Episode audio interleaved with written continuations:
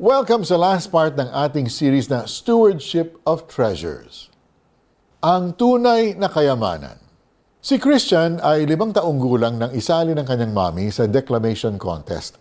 Dahil gustong gusto ng mga magulang niya na mag-share ng gospel, ginamit nila ang tulang ito kung saan nagkunwari siyang pulubi. Kung meron ka lang isang pirasong tinapay, mahirap ka pa rin. Kung meron ka lang isang pirasong damit, mahirap ka pa rin. Kung meron ka lang isang kotse, mahirap ka pa rin. Kung meron ka lang isang bahay, mahirap ka pa rin. Kung meron ka lang isang bapor, mahirap ka pa rin. Kung meron ka lang isang milyong piso, mahirap ka pa rin. Narito ang tunay na kayamanan.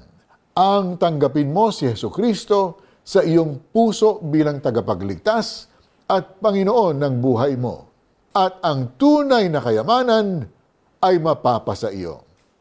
Pagkatapos magbow, alam ba ninyo na siya pa mismo ang nag-lead sa audience sa isang panalangin para tanggapin si Jesus?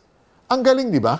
Noon ay may isang lalaki ring inanyayahan si Jesus para tanggapin siya. Gusto kasi ng lalaki magkaroon ng buhay na walang hanggan. Ipinahiwatig ni Jesus sa kanya na hindi ang pagsunod sa mga kautusan ng susi, kundi ang lubusang pananalig at pagsunod sa kanya. Yun ang susi sa pagkakaroon ng tunay na kayamanan sa langit. Walang saysay ang kayamanan dito sa lupa kapag namatay na tayo malalayo lang tayo sa kapahamakan kung ngayon pa lang ay tatanggapin na natin si Jesus as Savior and Lord. At kapag tinanggap na natin siya, tuturuan at tutulungan niya tayong mamuhay sa katwiran. Let's pray. Lord Jesus, I receive you as my personal Savior and Lord. Reign in my heart and be my greatest treasure forever. Amen. How can we apply this teaching in our lives? Your security does not depend on your savings or wealth, but on the Lord.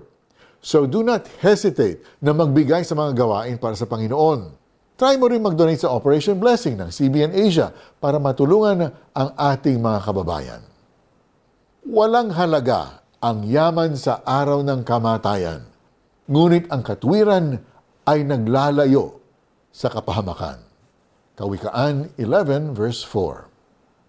Sana ay marami kayong napulot sa ating katatapos na series na Stewardship of Treasures.